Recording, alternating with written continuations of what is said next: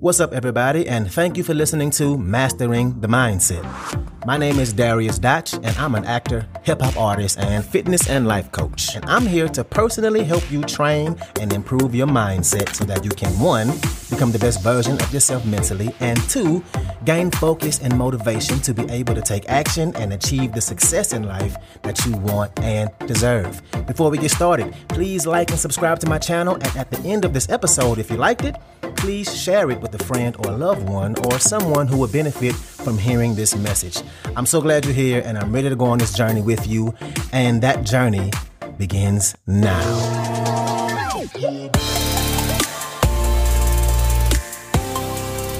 All right, so let's just get straight to it. This is going to be another one of those straight to the point episodes. So let's talk about how not to live a life where you die with regret.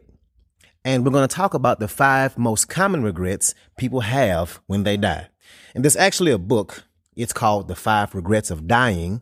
And it's written by a nurse who works in hospice in a place full of men and women who know they're going to die. And she's always around people who were terminally ill. And in the almost decade of her working there, she noticed some common regrets from the people she helped care for. And in the book, she says that these people would open up to her more than they did other people in their lives because they knew it was the end. They knew their time was almost up. And these regrets are a great thing to learn from. We can take this and understand that, hey, this is what people die with. Maybe we can take this and understand that we understand what we need to do in our lives while we're still alive to make sure we don't have the same ones. So let's get to it. The five most common regrets of people on their deathbed. Number one, the one that was said the most was, I wish I lived a life that was true to myself and not the life that other people expected of me. I wish I lived a life that was true to myself and not the life of not the life that other people expected of me. And what this means is that most people lived lives that just allowed them to fit in. They did what they thought they were supposed to do, what their parents wanted them to do, what society told them they should be doing, what would give them the most money to be like others.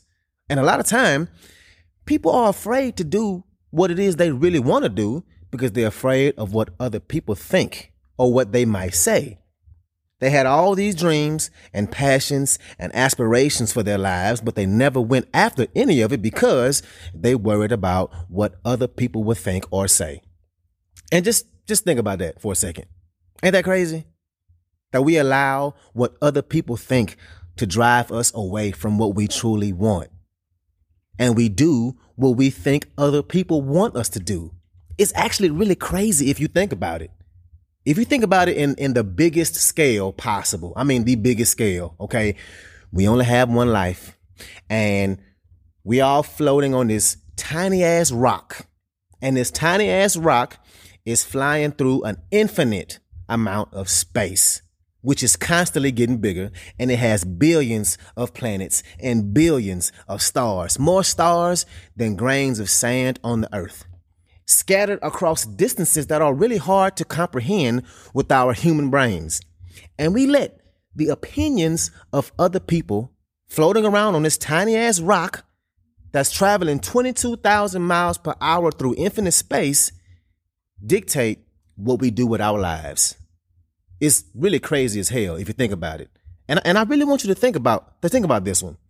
The number one regret was people not living the life they truly wanted, living a life that other people expected or wanted them to do. What can we learn from that? What can we take away from this episode? And one of the ladies, or one of the things a lady who was dying told her, and this is a direct quote. She says, and I quote, live true to your own heart. Don't live a life concerned about what other people think.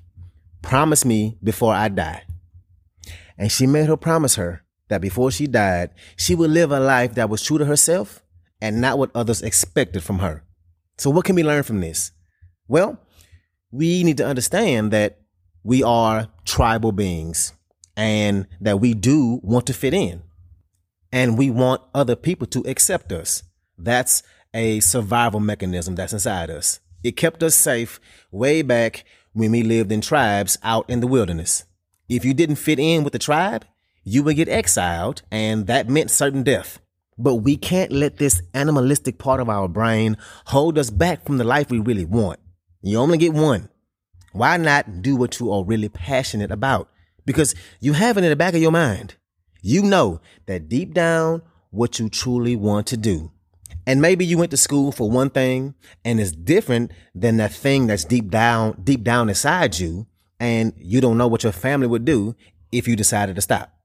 So to steal a quote that I can't remember where I got it from, the quote is, if you can't stop thinking about it, don't stop working towards it. If, if you can't stop thinking about it, don't stop working towards it. So that's number one. Live a life that's true to you.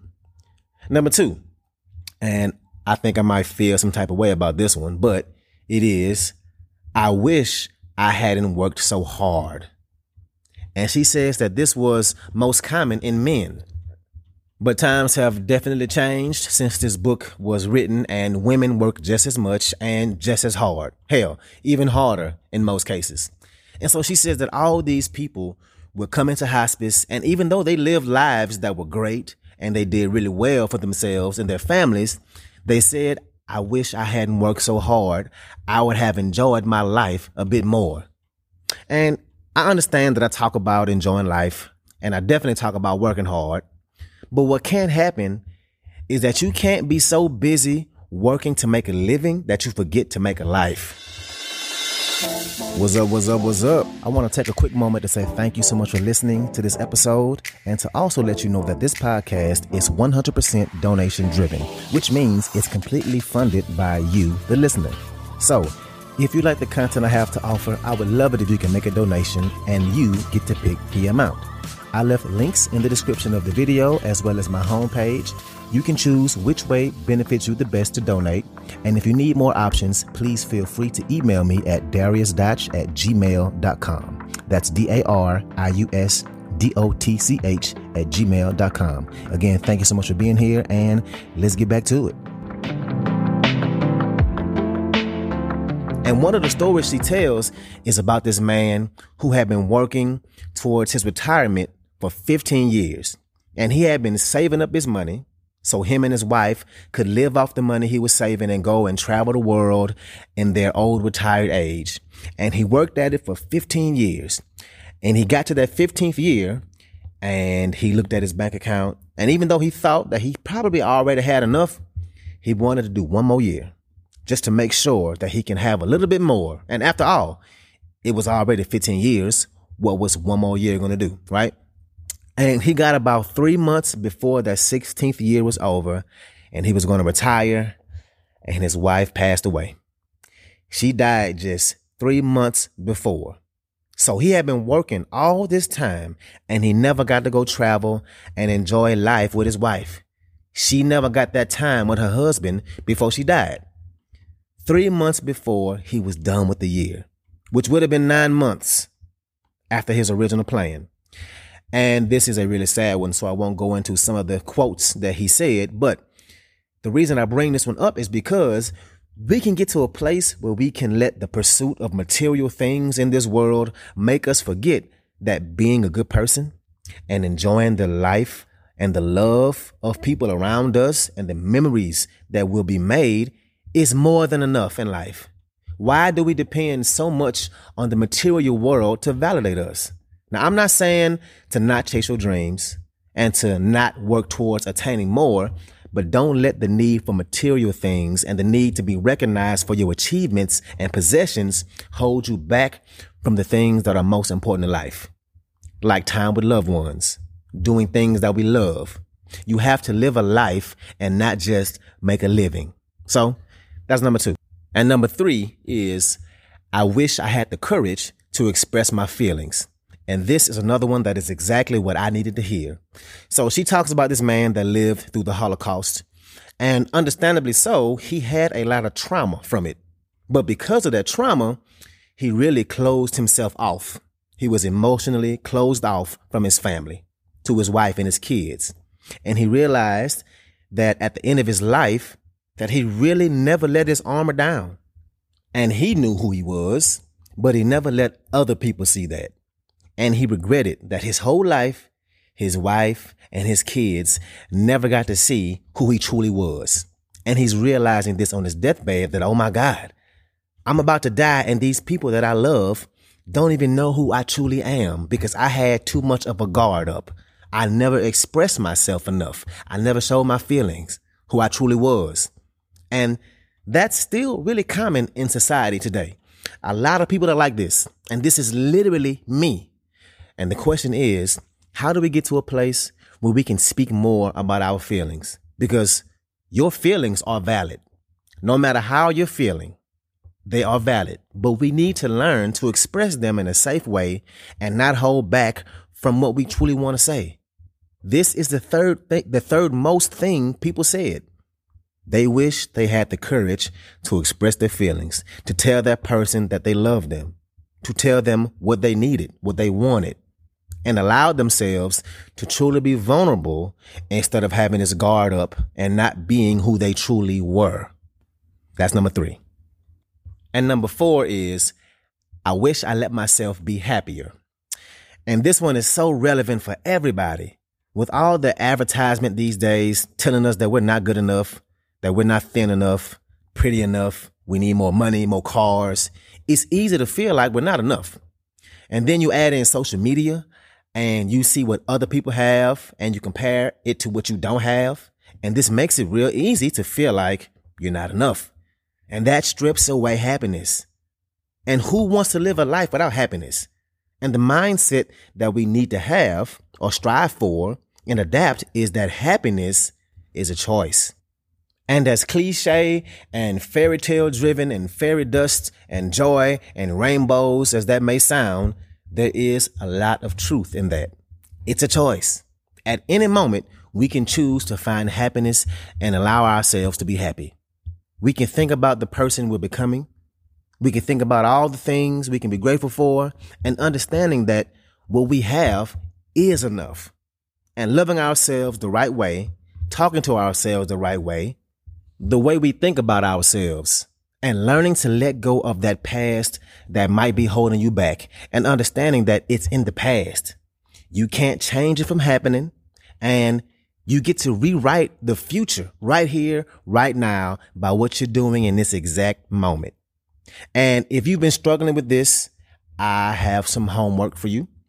And I've seen a few other life coaches talk about this, but make a list, a list of everything that makes you happy.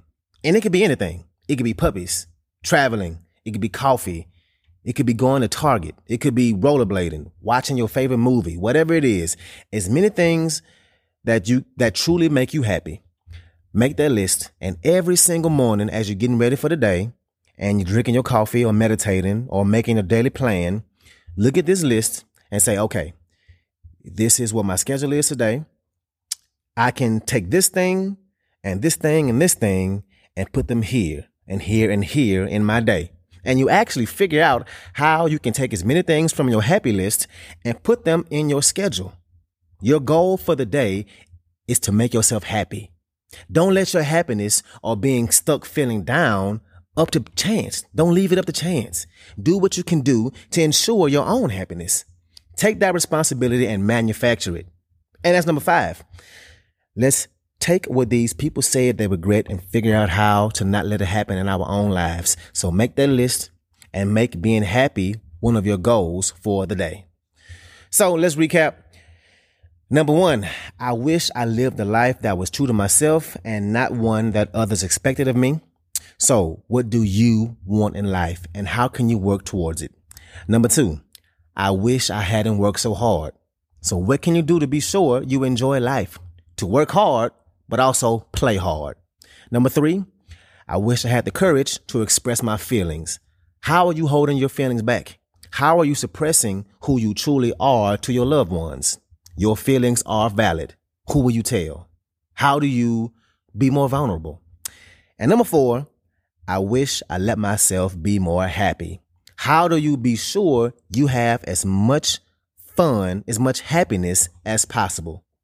So take these regrets of people on their deathbed learn from them, work towards living that life with no regrets or as few as possible.